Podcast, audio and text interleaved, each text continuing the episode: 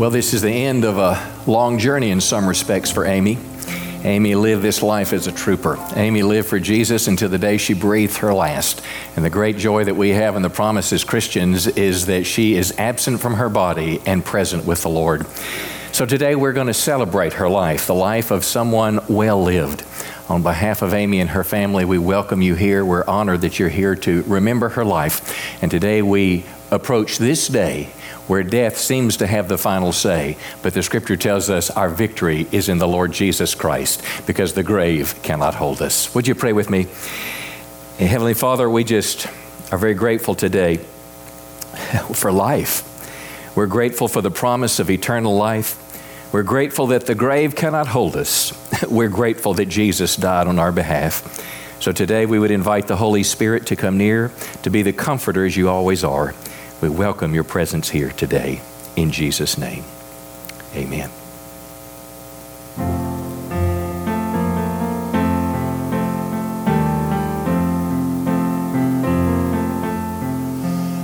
There is coming a day when no heartache shall come, no more clouds in the sky no more tears dim the eye. All is peace forevermore on that happy golden shore. What a day, glorious day that will be. What a day that will be when my Jesus I shall see, and I look upon his face, the one who saved me by his grace.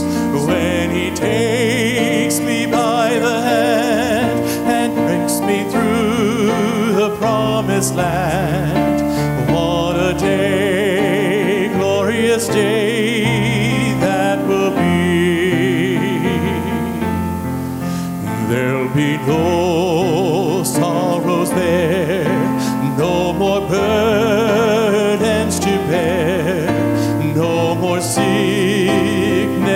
pain,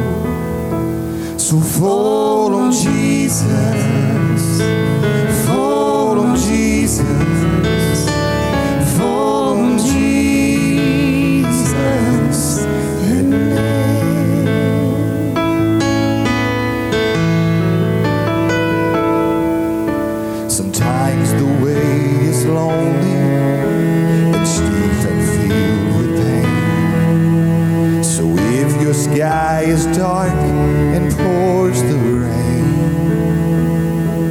then cry to Jesus.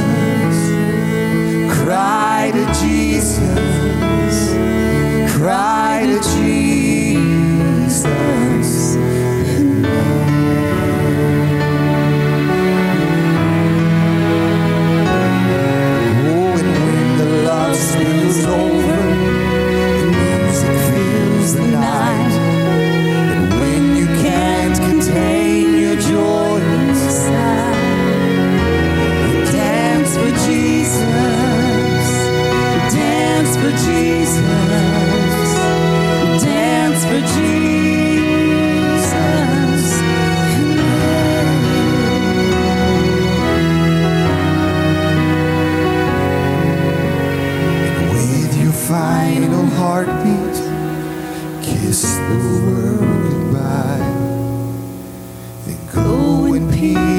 Laugh on glory's side.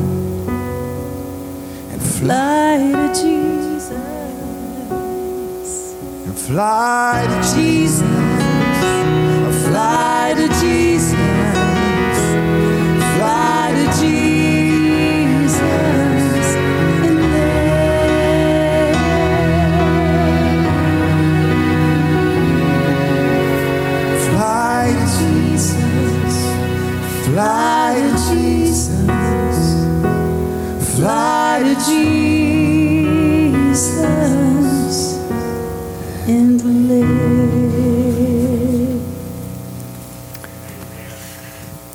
I don't know about you, but flying to Jesus sounds pretty good to me. How about you? You know, the Bible tells us that's not just a fairy tale, but the scripture says to be absent from the body is to be present with the Lord. So somehow the last breath on earth is the first breath in the presence of God. Amy Janelle McCarty went to be with the Lord October 20th of this year. She was in Wake Village, Texas, where she resided with her husband, Kevin. She was born November 17, 1976, in Baltimore, Maryland. She was preceded in death by her brother in law, James Colasello. She is survived by her loving husband, Kevin McCarty of Wake Village, her father and mother, Charles E. Chuck Webb, and Connie Webb of Front Royal, Virginia, three sisters and two brothers in law, Sherry Colasiello. I think that's the harder name to pronounce of the day. What do you think?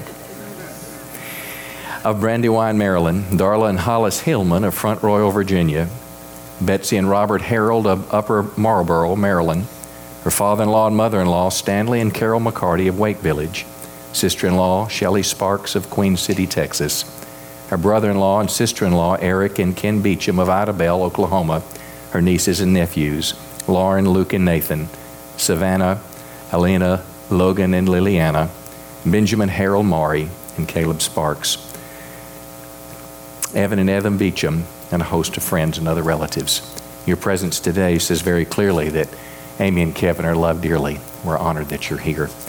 Those are the facts, as we all know. We're going to hear from family and friends now as we celebrate her life. I'm going to ask the family members that were asked to share something, to read a poem. If you'll all come to the platform now, you can enter on either side, but let's all come and stand. We'll go one after the other. And uh, several have mentioned in the congregation they might like to have a personal remark to share about Amy. If you'd like to do that, I just ask you to keep it brief, and uh, we'll do it right after these guys. Thank you so much for being here today. I'm speaking today. I'm Darla Hillman. I'm Amy's sister. I'm speaking on behalf of my other two sisters today. Um, we're four. There's four of us. But I promise you, Amy is right where she wants to be today. She's with Jesus, and that's all she's wanted um, for a while now. But I knew Amy when she wasn't sick. I'm going to tell you a little bit about that. I remember, um, Mom, I remember getting through your purse, and Amy and I would get all your change out of your purse, and we'd go up to the store, and we'd buy all this junk, and Amy would beat me home with the bag before I could get to it. We'd run back, and um, I remember our family vacations to Bethany Beach and um, King's Dominion trips when we would go and ride the roller coasters. And Amy was so well, I can remember we'd go again and again and again and again. I remember trips to the mountains to see Grandma and Pop Pop, and um, I remember Amy playing fast pitch softball, and we'd have to wait there till she would um, lose a game and they were really good and so we'd have to wait and wait and she was she was so good and we would be praying betsy and i'd be praying that she'd lose so we could go do something else on a saturday. I remember amy was real double jointed and she would move her arms real funny and all and, and i always wished i could do that. I, I always tried to do it but i couldn't. I hurt myself trying. Um, amy had a love for writing and even as a little girl um, she would we, would we were supposed to be sleeping. We'd share a bedroom and um, she would she would um, read me the stories as a little girl that she would write and i loved them. And she'd say well i'm not done. But then she'd start another one before she'd finish that one. And um, i just remember how how precious that was and but as we grow older we shared so many things we uh, um, we played basketball together at school. We shared the first car we drove, the LTD and the Saturn, and we worked at Bob Evans together waitressing. And I got to go to Bob Jones for a speech I won, and that's where I remember meeting Julie, one of her best friends. We went to school with Stephanie.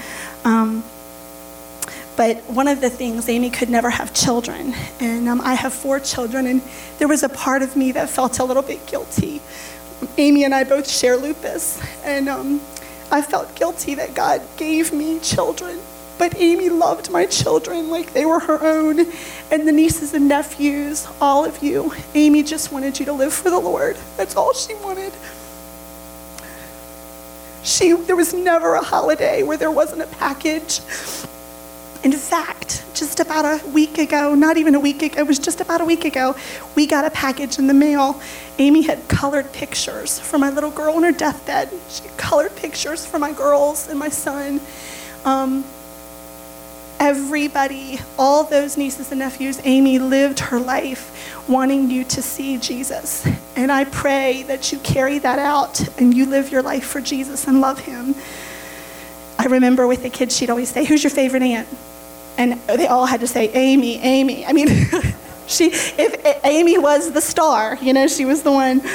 Um, Amy, uh, one of the best things Amy ever did, though, was marry Kevin. Kevin, she loved you more than you loved her. You know, the Bible talks about um, Jesus came not to be ministered unto, but to minister. And I believe Amy and Kevin's marriage, Kevin loved Amy and Amy loved Kevin, and you don't see that. They loved each other. Kevin, you were the perfect husband for Amy, and she loved you more than anything, and I know that you love her. And as a sister, I thank you for what you've done for her. Her love for Jesus, her prayer life, her friends. Everybody in here would say that they were their be- her best friend. Um, Amy loved every one of you here. The Lord gave me a verse. We were coming down here, and the Lord gave me a verse. I was reading my Bible in the car. And in uh, Psalms 27 13, the Bible says, I had fainted unless I'd believed to see the goodness of the Lord in the land of the living.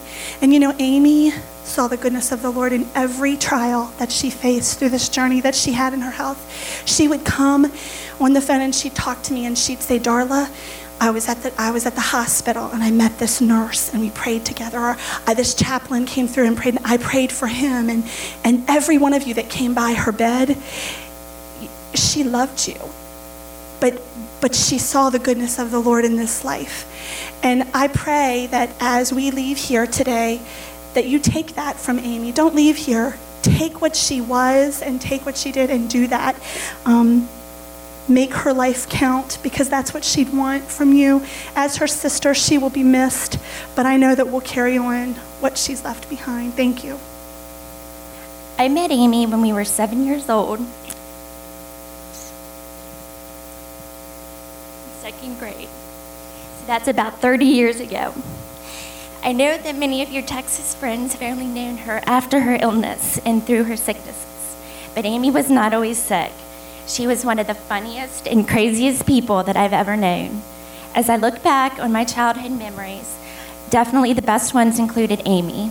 I think about the countless sleepovers, the shopping trips to the mall where we always had to coordinate our outfits and always had to stop at the candy store.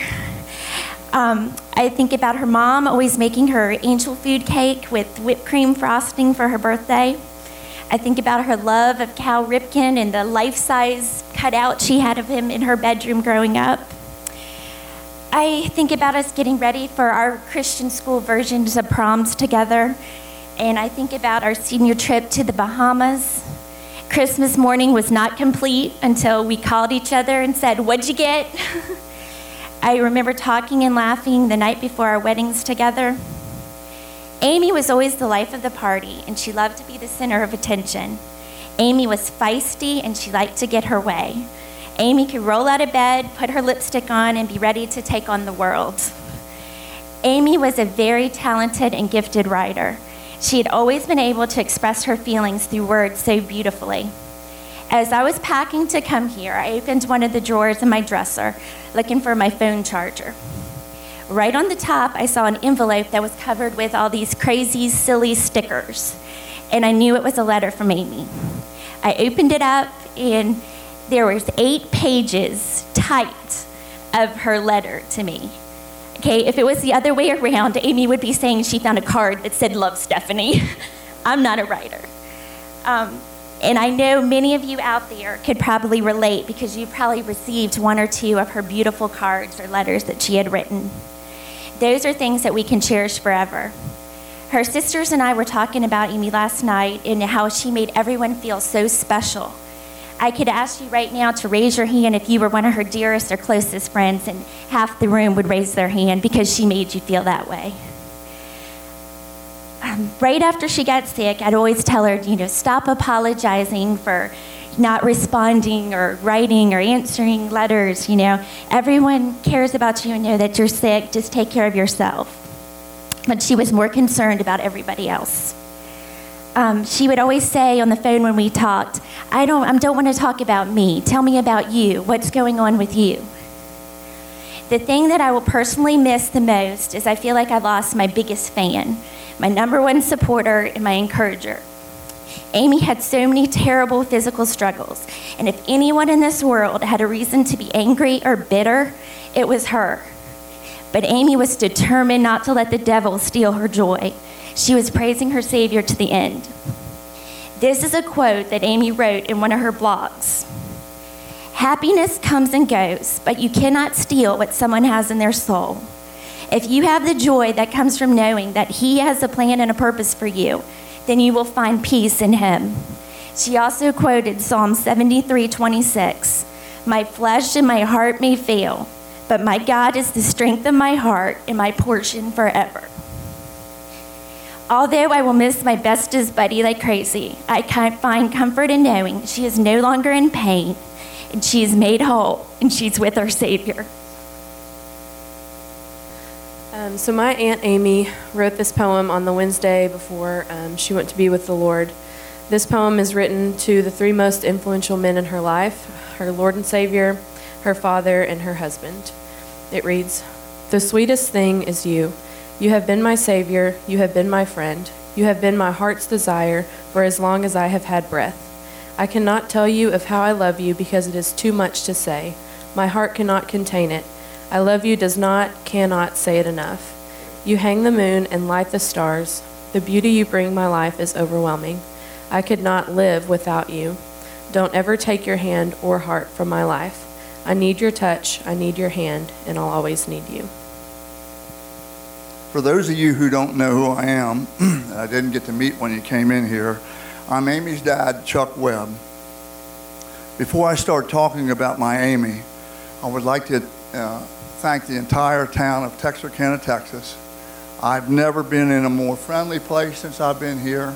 I guess maybe it's the Bible Belt or whatever, but I've met so many people that were just friendly. It seemed like the whole place was saved to me.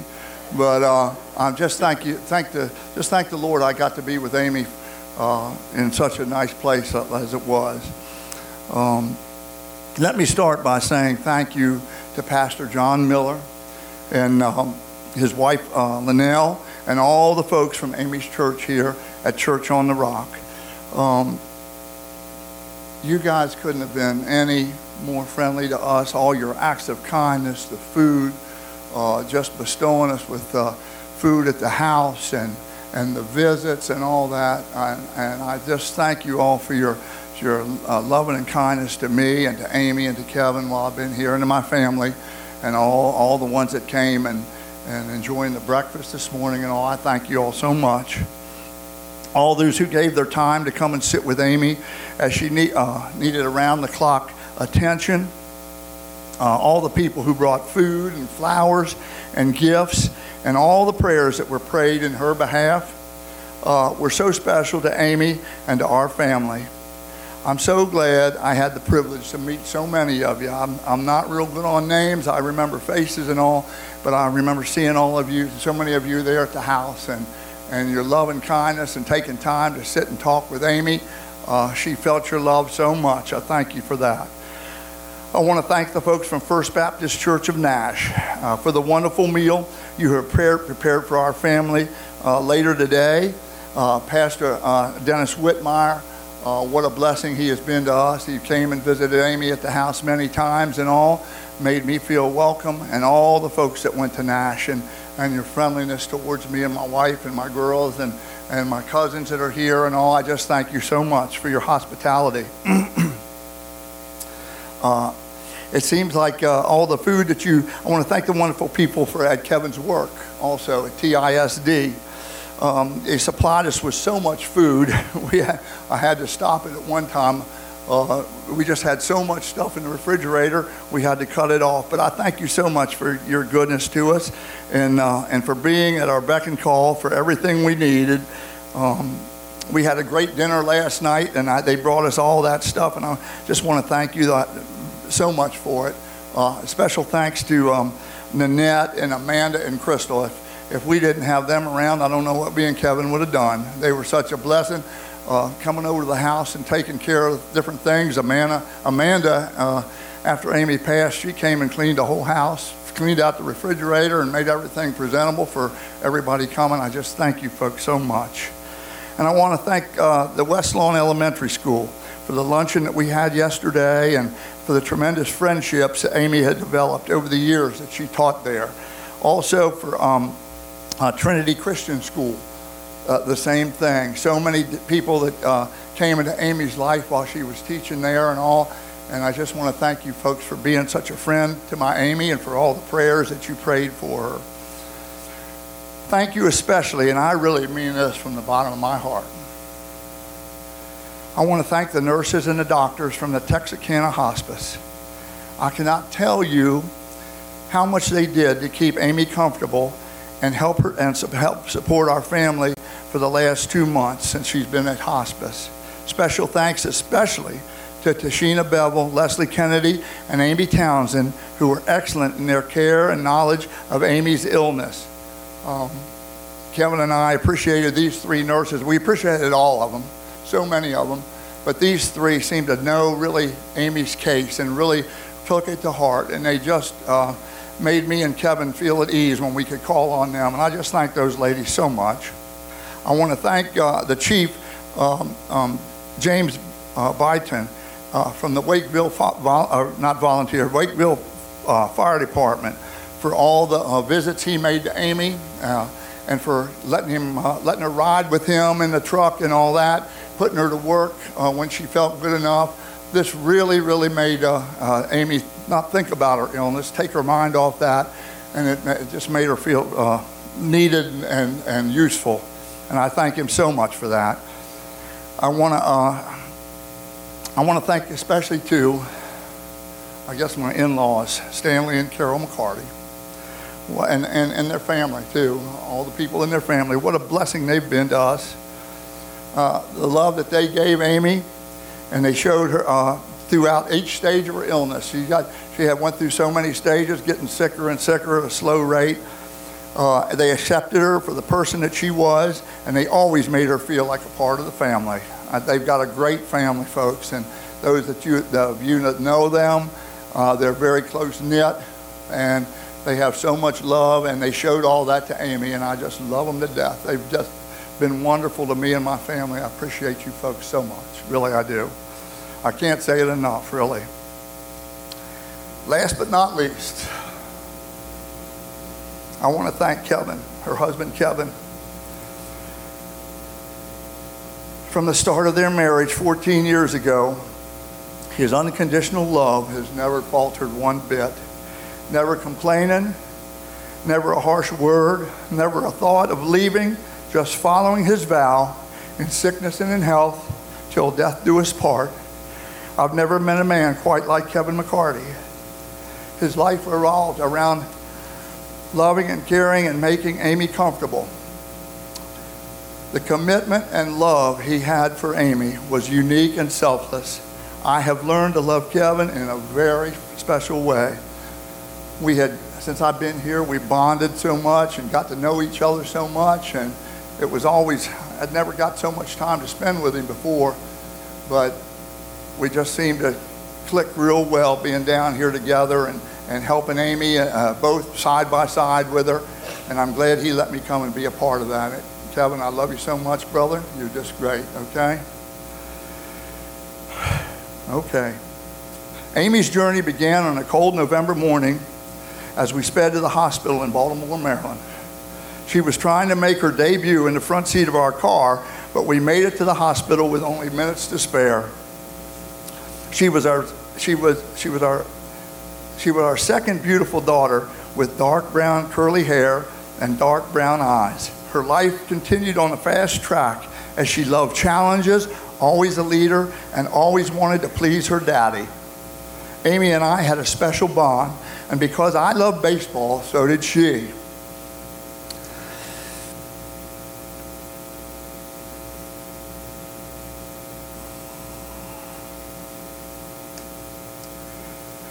She loved collecting baseball cards and playing softball in a girls' league. Our favorite team was the Baltimore Orioles, and we made many trips to see them play at their stadium each year. We would arrive early so we could see batting practice and get autographs and catch baseballs the players would hit in the stands.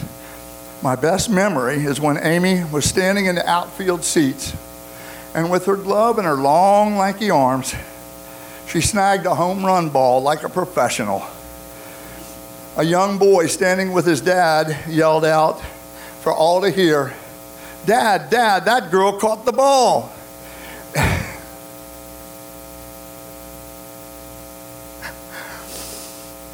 Amy turned to me with a grin from ear to ear, displayed the ball in her glove, and gave me a thumbs up. She knew she had made her daddy proud with that catch. That's what she always tried to accomplish, making her dad proud of whatever she attempted. At a young age, she was very talented in her writing abilities. Her poems, stories, and po- poems and stories showed she had an exceptional ability in journalism. Her granddaddy encouraged her to take a beginner's writing program for a young journalist. That did the trick. She knew she wanted to pursue a career in journalism. She was a, she was a leader in her high school academics, and she loved playing ba- uh, basketball, volleyball, and softball. I always tried to make it to um, all her sporting events that I could, and you could see her face glow when I, when I, when I showed up at the games. She was committed to her Christian life in her, in her young years and developed a special talent for singing in a church choir. She was, uh, after that, she was off to college at Bob Jones University, where she majored in journalism and Spanish. She was on the uh, school newspaper staff, and she was the editor of the Collegian in her senior year. That was a college paper. Uh, after college, she went to Chambersburg, Pennsylvania, where she uh, took a job at the Public Opinion, a Gannett newspaper for the town. Um, that's when it all happened, folks. After right there in Chambersburg, she uh, called us one day told, and told me and her mother that she had met a guy on the internet. Now, this is a long time ago. And the internet was brand new, and uh, all we heard were nightmares about things going on on the internet, all these crazy people on there getting people and all that. And so she told us she had gone on Match.com, put in all her date qualities, and had only received one match. And his name was Kevin McCarty. they communicated by phone for several months. Kevin lived in Missouri at the time and finally made the trip to Maryland to meet Ami and her mom and me. It wasn't long until Ami flew to Texarkana to meet Kevin's family. It was a true love put together by God and the internet. it was at the time. It, was at that time uh, that Ami was uh, starting to have physical problems, and we talked to Kevin in length about their future. He said it did not matter to him about her illness. He loved her, and he was in it for the long haul. They were married and set out for Texas, and her troubles with her illness seemed to escalate.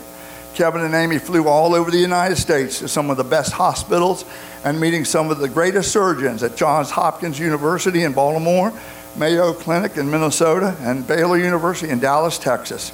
There was no stone left unturned to find answers to Ami's illness. Kevin's knowledge of Ami's illness seemed better than most of the doctors that they talked to.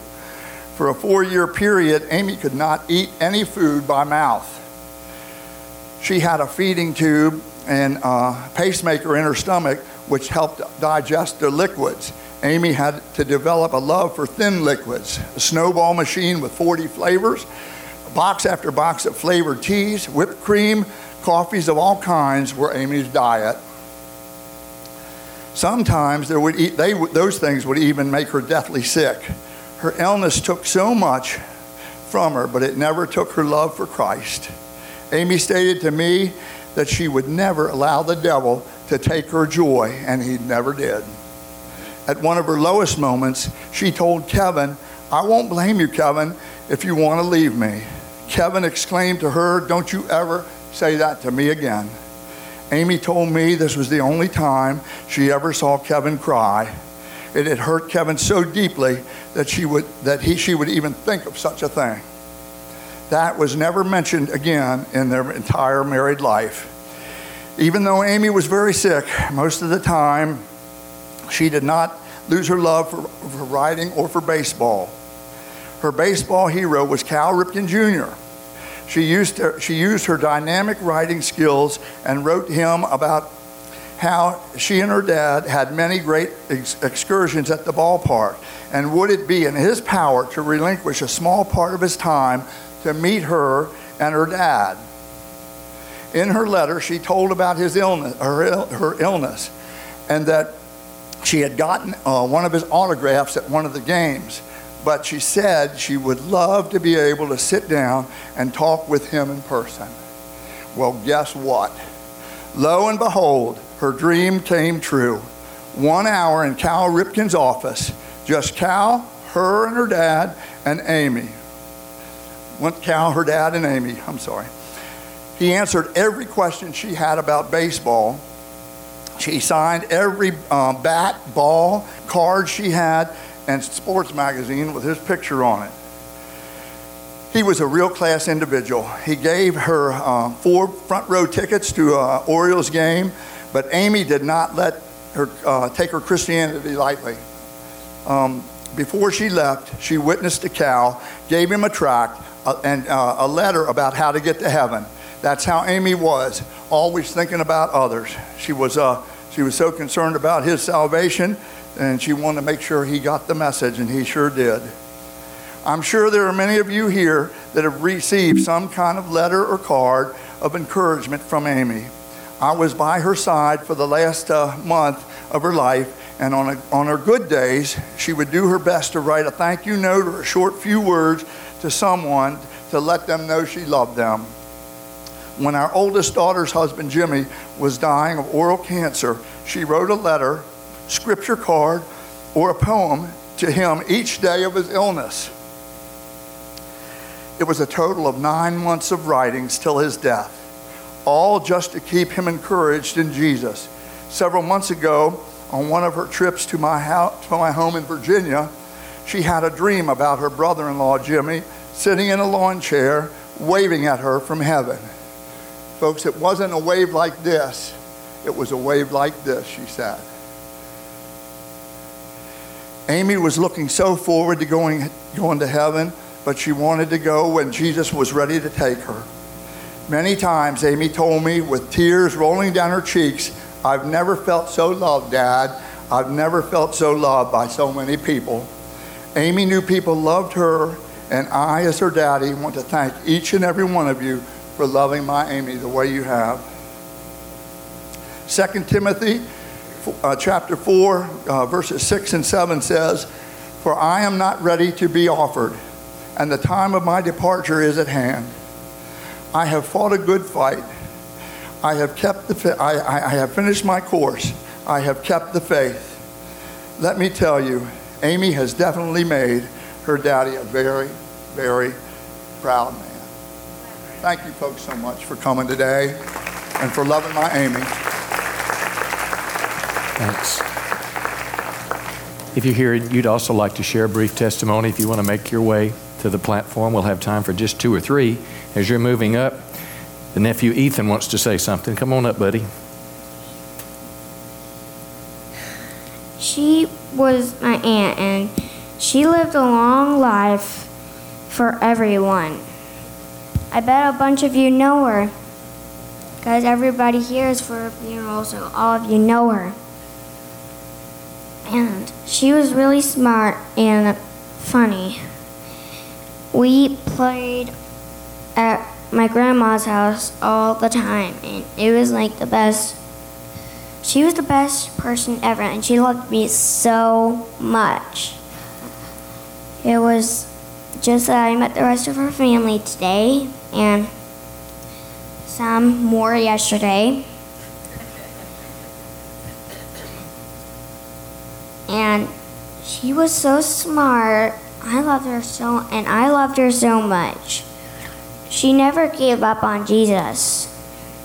And today she well on monday she she went to heaven that very day and she was really smart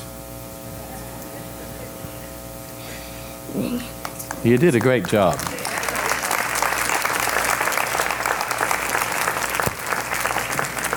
What do you want to be when you grow up, Ethan? Like All right. Well, when you're grown up, I may be ready to retire, so you come on down. This is one of those last notes that Ami wrote. It was to my wife, Jean.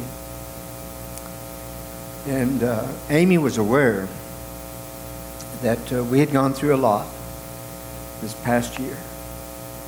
Our oldest son had lost his two year battle with cancer. My wife went through several heart problems and surgeries and procedures, including a pacemaker. And Ami was aware that this summer that my wife had contracted the MRSA staph infection and spent five weeks in the hospital. And here's what Ami wrote on October the 4th. Dearest Jean, I've been meaning to write you for weeks, but I'm finally getting the chance to write and let you know I love you and have been praying for you and your husband. I know you've had some health troubles, and I just keep you in my prayers and thoughts always. I am praying too for our wonderful judge. Well, I'll leave that paragraph out. This is election time. I thank the Lord for your testimony and your faith in God despite this trying year and the losses you faced. You are so inspiring and someone I can look up to when my days are difficult. Thank you for your godly testimony. I love you and promise to continue to always pray for you. Ami McCarty. Well, you all only think you were Ami's best friend, but I'm here to tell you I was her best friend. Ami made everybody feel like they were the most special person in the whole wide world. And, you know, we've heard so much about her life today. And I've known Ami for 14 years. She came as a young bride to our church. And she and I made a connection at the very beginning. We went to lunch and we started seeing each other and spending time together. But I wanted to tell you what I'm taking away f- from Ami's life. I want to tell you how Ami has inspired me. Ami lived her life with passion and purpose. Ami's body failed her, but she never once thought that God had failed her. She never once doubted that God was a good God and that God loved her. And she chose to live every day with passion for Him. Acts 20 24 says, But my life is worth nothing to me unless I use it for finishing the work assigned me by the Lord Jesus, the work of telling others the good news about the wonderful grace of God.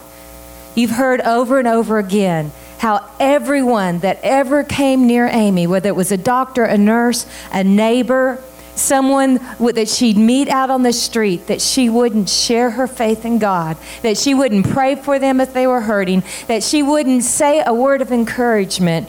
She was one that lived her faith loud and proud. She had a passion about everything. After four years of not eating, and you and I can't imagine not being able to eat food.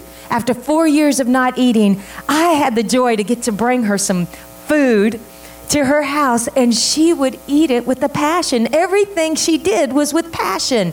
She would write notes of encouragement with passion. She lived her life. She talked about her family, her mama, her daddy. She talked about Kevin. In fact, she often passionately kissed Kevin in front of me.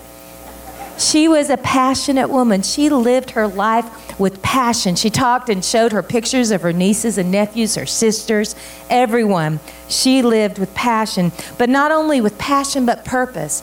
Ami understood that every day she walked this earth, she had a purpose. Ami understood that every day she had something she needed to accomplish.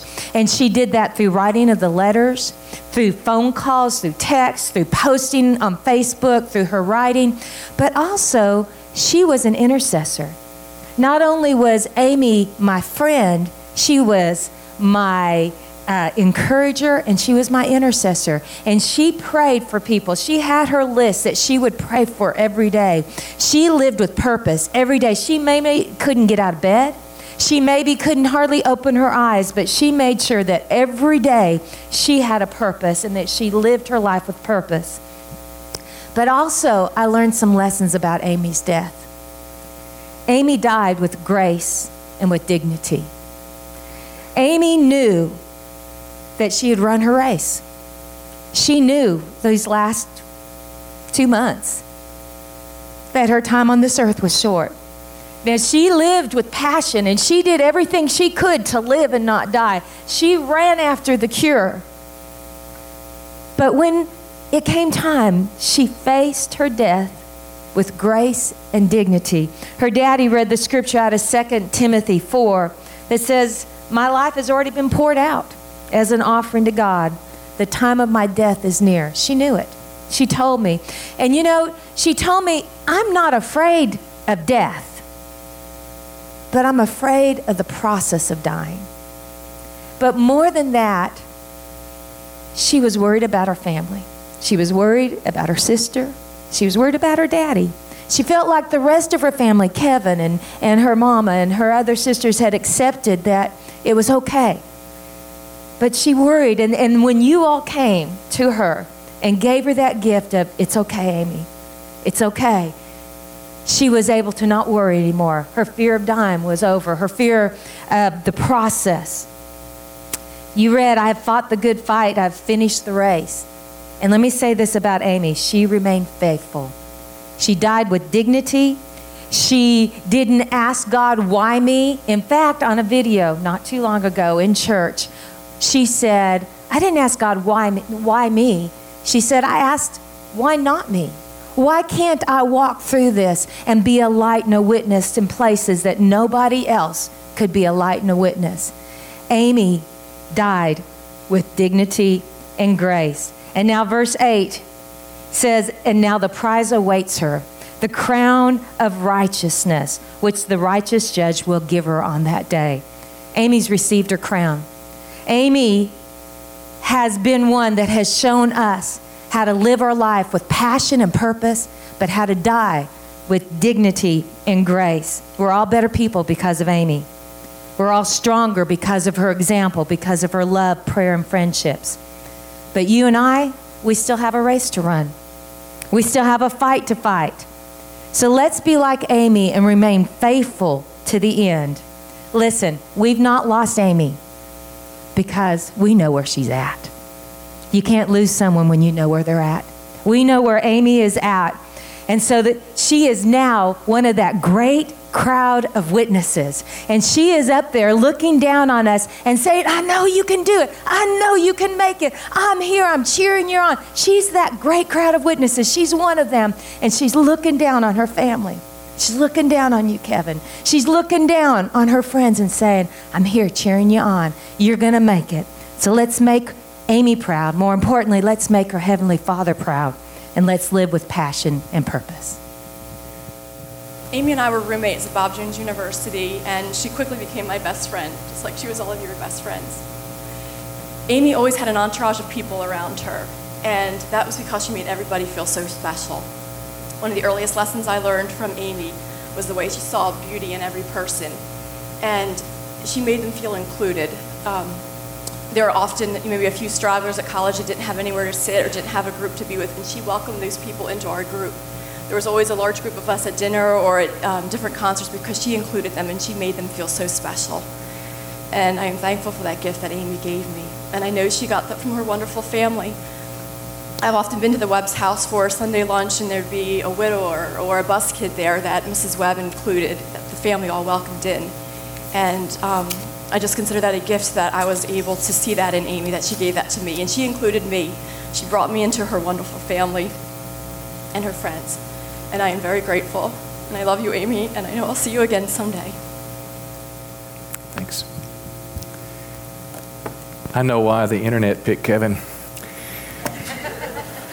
Ami said that she wanted to live in the promised land, and Texas is the best place you can get this side of heaven. But I can imagine how you would have felt when your little girl is going.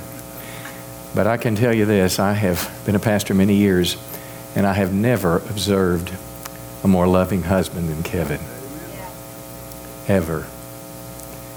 Uh, I, I, I'm aware of my selfishness when I watch you with your wife. When I was around Ami, she was sick most of the time I was with her. I was a good pastor for many, many years. We'd fight hard, we'd pray hard, we'd believe God that she would be normal and happy and healthy just like everybody else. But uh, she just never really reached that place. And it became a quandary for me. We all ask the question why, whether we verbalize it, we think it, because we read the Bible. Uh, if you read it like me, I, I, I know the good passages. I know the passages of prosperity, of life, of health, of goodness, of protection. I know those, and when I get to ones that have to deal with suffering or pain, I kind of read those quickly. They're not in my precious promise box. But as I watched Ami, I would, I would feel helpless to do anything for her. But yet, when I would watch her as a pastor, I would always come away feeling better around her than I was when I got there. Uh, people look at a pastor and you're supposed to be the spiritual one, but when I was around Ami, I felt like I was around a spiritual one. Because most of us find ourselves spiritual and strong when life is going well and prayers are answered and things are great. But it's in suffering and difficulty that we really find out the nature of our Christian faith. I don't post like Ami did on Facebook. I'll show a picture if I killed a turkey, if I went duck hunting, if my garden's growing well, you know, if there's a picture of a kid's graduation. But Ami's post would leave me realizing the depth of her spirituality. I'll read a brief on August 4th. Good morning, sweet friends. I couldn't sleep again tonight. My pain is severe, but my mind is full of thoughts, so I just decided to jump on things instead of tossing and turning to get comfortable. Most people I know, and myself included, when I'm facing a difficult day, much less a difficult life, I wrestle with getting down. If I try to play golf and don't do well, I feel like God let me down. But here's a girl in the middle of not being able to sleep another night, and she said, I got to Now, what's she going to do? I mean, this is a couple months ago when her life is ebbing away. So she said, I thought I'd just pray this for each and every one of you, my friends and family, this Monday morning. And she went into this lengthy Facebook post with a prayer that just humbled me, and I don't know what else I could say was that your faith inspires me. That's the gift she gave to me. As I reflected on this in prayer for perhaps a scriptural understanding of, of Ami's life, uh, two passages came to me, one in Ephesians 6 and one in James 5. In Ephesians, if you remember the passage about spiritual warfare, our battle, the armor that we'd wear, here's how it goes. For just a portion of it says, Our struggle is not against flesh and blood. In other words, our problems in this life are not with people, but it's the spiritual world behind them, the spiritual forces of evil. We're joined to, enjoined to put on the full armor of God, so when the day of evil comes, you may be able to take your stand, you may be able to stand your ground. And this phrase is, is memorable. After you have done everything, to stand. In other words, in the spiritual life that you're living, life is tough, life is hard. You have the sword of the Spirit, you have the shield of faith, you have the Word of God, you have prayer, but no matter what's going on, stand. I'll read this other passage and draw them together and then close. In James 5, James says this James says, as an example of suffering and patience, take the prophets who spoke in the name of the Lord. Behold, we consider those blessed who remain steadfast. You have heard of the steadfastness of Job, and you have seen the purpose of the Lord. And the Lord is compassionate and merciful. And it was that phrase that I felt the Holy Spirit sparked in me an example in suffering. I wish I could tell you the Christian life is always lived pain free and trouble free and problem free, but it's just not. I can cherry pick verses that would help me strive towards that, but when I read the pages of the Bible and look at the greats in the Bible, all the way from Moses, Joseph, pick your, pick your favorite, Joshua, Elijah, just pick one, and every one of them faced some kind of difficulty, some kind of challenge, some kind of suffering, some kind of pain. Our Lord Jesus Himself, Paul the Apostle, Peter, who some believe was crucified upside down because he didn't believe he was worthy of being crucified as our Lord was. Christians today, we had a friend from the Middle East here not too long ago whose churches that he pastors are, are right in the neighborhood where ISIS has had been beheading believers. He told the story of a, of a little five year old who mommy said, Be real still when they, when, if mommy dies and maybe they won't find you. Finding that little five year old child. I live in America, and America's a pretty good place. Life's not too difficult, pretty much, but when suffering and difficulty comes, the question I must ask myself am I going to stand, or am I going to let the winds of adversity, am I going to let disappointment, am I going to let unanswered prayer cause me not only to shut down as a Christian, but perhaps turn my back on God? Because there are believers living around the world today. They lose their houses, they lose their lands, they lose their lives. This past year, there were 1,600 documented uh, uh, occurrences of, of, of, a loss of religious freedom in America today. Some made it to court, some just got fired. But something's happening in America today where the Christian faith that once held the nation together is being minimized and marginalized and even, even pointed to as the reason for many of our problems. So it may be that suffering may be a part of our lot in some fashion, but I can tell you this about Ami's life the suffering that I face in my life, whether it's with my wife's cancer battle that she had, or whether it's whatever the future may hold, I will face it with faith because of Ami's life. Because I saw in Ami someone who would not quit, who would not back down, someone who, when the prayer wasn't answered and God didn't come through, she still stood up and she gave praise to her God when nobody's around early in the morning and, and it's easy to just pop another pill or to gripe or complain or, or call Oprah for a troubled, broken heart story. But she gets on Facebook and she prayed for you and she prayed for me. She, my friends, was an example of suffering. And Ami was one who had done everything. She stood. And that's the example that I leave with her today. I close with this thought God views death differently than we do. We know how we got in this mess. Adam and Eve believed a lie from Satan in the Garden of Eden. They lived in a perfect place. It was a place where they walked with God every day. There was no problems. And Satan told them this lie that if you'll just break the command of God, you'll be happy. You'll find true meaning and purpose in life. And they did it. And they opened the door to all the pain and heartache and suffering there are, there is in the world today. I'm often asked as a pastor, Pastor, why did this bad thing happen? I say, go with me. Early in Genesis, Genesis chapter 1, it's not there. Revelation chapter 21 and forward, it's not there. But in this time between Genesis and Revelation's conclusion, sin is in this world. And Satan's what he gave Adam and Eve, we all inherited. It's what drove our Savior to the cross. It's what gives us hope beyond eternal life, hope for eternal life. It's the forgiveness of sin that Christ offers.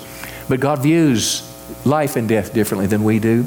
The Psalms, the psalmist said this Precious in the sight of the Lord is the death of his saints. It doesn't mean that the process of death is precious but it means that death allows us to be able to see the Lord face to face. Death allows us to worship not what we don't see, but the one whom we do see. Death allows the Christian to enter into the presence of the Lord where there's no more praying anymore. There's no more mosquitoes, snakes, and IRS agents. there's no more problems in life anymore, but we are with the Lord Jesus Christ. Adam and Eve's sin got us in this mess. Jesus Christ provided us a way out. Ami died in hope. My prayer is you're ready when it's your day. I close with this final thought. The funeral is a time for a checkup in our spiritual life because, as much as we don't want to agree or admit it, one day we'll be in this place. It's unnatural for a father to bury a child. It's hard for a sister or a husband to bury a, a, a, wife or a sister, but one day we'll all go this way. I ask you, my friend, if you're ready for that day. If you're a Christian, the Bible says us, we're reminded in 1 Corinthians 15, always give yourself fully to the work of the Lord. If you're a believer, I ask you this question today are, are you living your life fully and completely for Christ? Have you given Jesus just a small part of your life, or do you live for Jesus every day of your life? Tomorrow's not guaranteed, my friends. This is the day that the Lord has made. Our redemption is nearer today than we first believed. And my hope and prayer for every professing Christian in this room today is that you live fully and completely for Christ. Don't ever accept being a Sunday Christian or a Sunday Wednesday Christian, but be a Christian every day, every moment of your life. Live for Jesus, my friends, because it's the only way to be ready to stand for Him on that great day. If you happen not to be a Christian, I, I, I was not as an early in my early teen years. I was raised in church, but how many know going to church doesn't make you a Christian? What makes you a Christian is when you surrender your life for Christ. When you think of the cross and you say, Lord Jesus, I truly believe that you are the Son of God, that you died for my sins, and that I have sinned before a, a, a holy God, and I deserve justice and judgment, but you offer me mercy. And I want to receive you as my Savior. I want to put my life in yours. I want your forgiveness, but listen, I'm willing to walk away from my old life, and I'm willing to follow you and serve you and put you first in my life. It's a marked moment. Walking in the church doors won't do it. Shaking a preacher's hand won't do it. But a moment in your heart with God, like I had on August 15, 1976, in a Navy boot camp, where I put a pillow over my face and I asked Christ to forgive me and I committed my life to Jesus. Friend, if you've never done that today, you can do that as we close in prayer. It is life changing. It helped Ami end up with the hope she has today. I hope yours is the same. And then I hope you'll follow up by living for Jesus, by reading your Bible, by living a life of prayer, by going to church, getting involved, and finding God's plan for your life. Let's pray. Well, Lord, we just celebrate today a life well lived, a life of suffering, but a life that brought glory to Christ, a life that was a beacon of light in dark places, a light that was shining when needles were poking in her arm and she was going under for another surgery, praise was on her lips to her God. Lord, let us follow her example of suffering when difficulty comes. And let your Holy Spirit lead us and guide us. And for any that may be here today that may be uncertain of their eternal soul, I would just ask that they would join me in this prayer. Heavenly Father, I thank you for hope beyond the grave. And I acknowledge before you today that I've sinned, I've done wrong, I've done things that I'm ashamed of. Things that no one else may know, but things that you, as the eternal, all knowing God, does. And I would come before you today, God, and ask you to forgive me, to wash me from my sins, and give me a brand new start. Jesus, I believe you're the Son of God. I ask you today to forgive me, to come into my life and be my Lord and Savior. I commit my life to follow you and serve you the rest of my days. Take my hand, Jesus, and lead me where you want me to go. In Jesus' name, amen.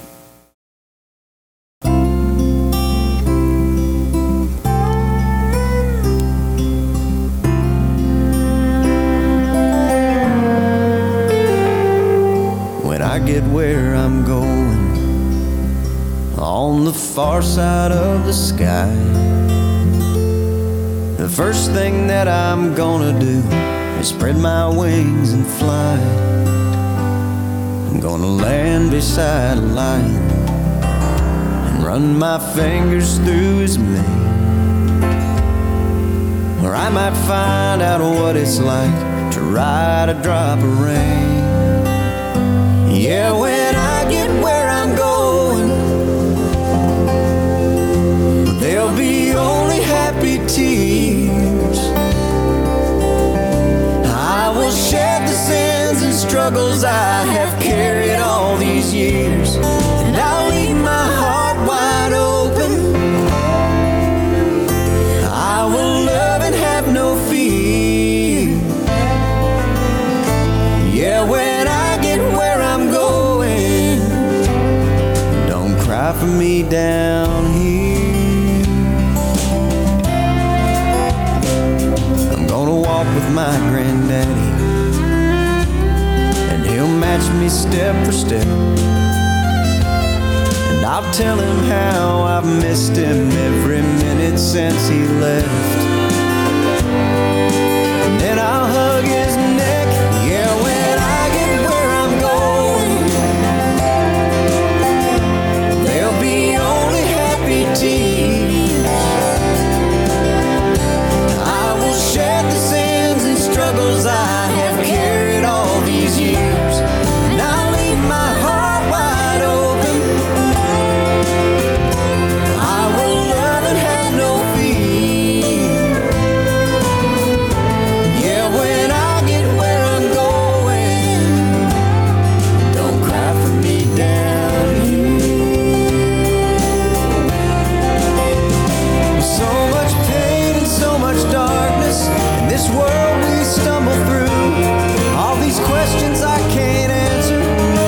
So much work to do. But when I get where I'm going, and I see my Maker's face. I'll stand forever in the light of His amazing grace.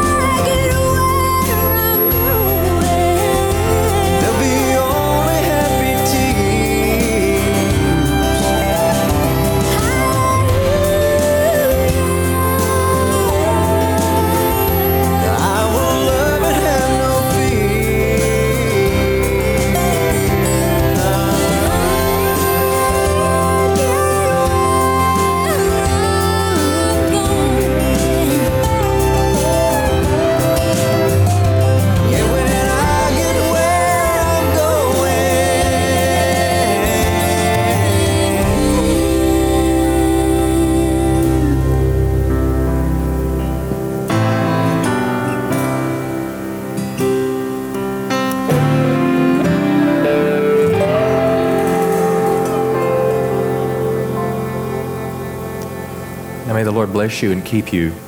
May the Lord show you his kindness and have mercy on you. May the Lord watch over you and give you peace.